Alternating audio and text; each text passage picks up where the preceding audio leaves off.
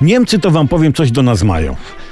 Ze strony Węgier i Polski Europie zagraża większe niebezpieczeństwo niż ze strony morderczych oddziałów państwa islamskiego. Tak napisał dziennik berliński. Prze przeczytałem w internecie. No niby tak, bo jak Polacy czy tacy Węgrzy pojadą do Niemiec, no to nie molestują Niemiek, Niemek, nie atakują z bronią w ręku monachijskich marketów, tylko coś tam ścicha kombinują.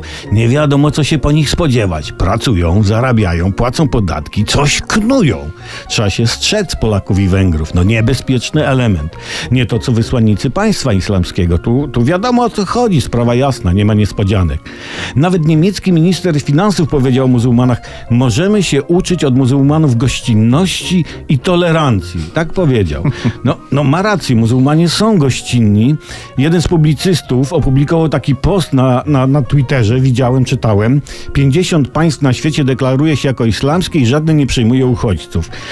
I, ale żebyście nie myśleli, to nie dlatego, że nie tolerują uchodźców. Bro, broń Boże, Panie Jezu. Te państwa muzułmańskie po prostu chcą dla uchodźców dobrze, bo przecież w Niemczech, w Europie będzie im lepiej. Minister finansów się za nimi ujmie. No, no, no żyć nie umierać. No oczywiście nie dotyczy to tych koleżków, którzy poruszają się z drucikami wystającymi z plecaka.